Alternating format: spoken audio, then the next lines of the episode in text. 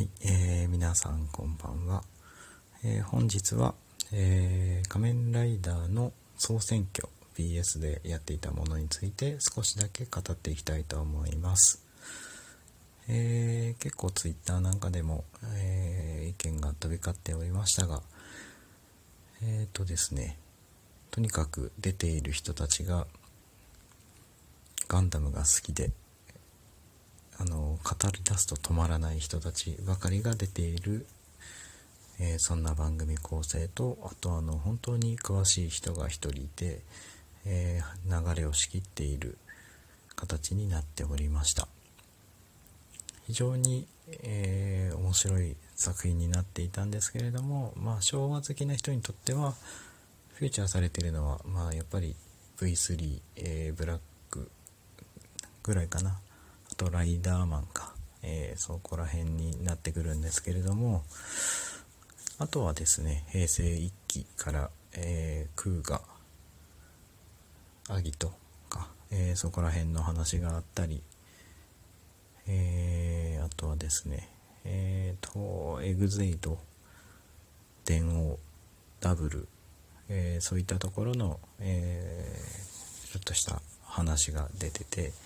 非常に仮面ライダーが好きな人にとっては、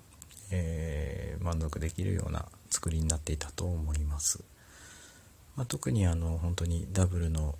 名シーン名シーンというかですね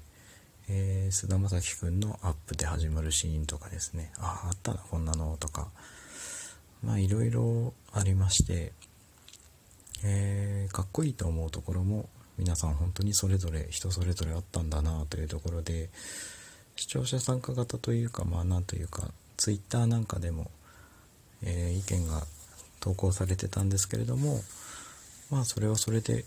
ありだったのかなと思いました。特にあの煽るわけでもなく、えー、なんというか本当にうーんちゃんとした意見というものを取り上げるような、えー、番組構成になっていたので非常に邪魔にならずに見ることができるものになっていました。とあとですねやはりそのライダーをやっていた人もゲストで参加されるんですけれどもそこの変身シーンだったりですね再現していただけるんですがそれが非常にやっぱりいいものになっておりましてまあ、惜しむらくばそこにあの 本当に渡辺修君がいたりとかしてくれると、えー、正直本当皆さん仮面ライダーが好きな人たちばかりが集まるいい熱の入った番組構成に仕上がったんじゃないかなと思います。はい。まあ、あとはですね、若干ではありますけれども、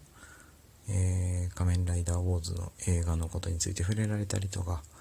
え今後の、え出てくる新ライダーについて若干触れられたりとかですね。まあ本当に NHK でそれやっていいのみたいなやつが、えちょいちょいありまして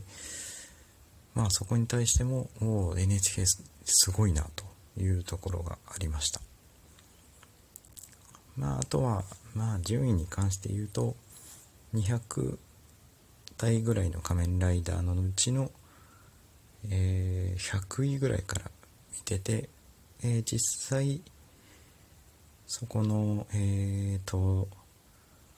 順位テレビで映る順位は、え30位ぐらいからだったかな、え開始はされていたんですけれどもまあ200分の30なんでやはりすごいなというところですね。入った仮面ライダーにとっては、え分散されずに本当に人気のあった人気のあるえー、仮面ライダーが順位付けられていたんではないかという印象になりました。まあ見れなかった方に対しついては少しインターネットで調べていただいて、えー、見ていただけると、えー、あこんな番組やってたんだみたいなのを見れる見れていいかもしれません。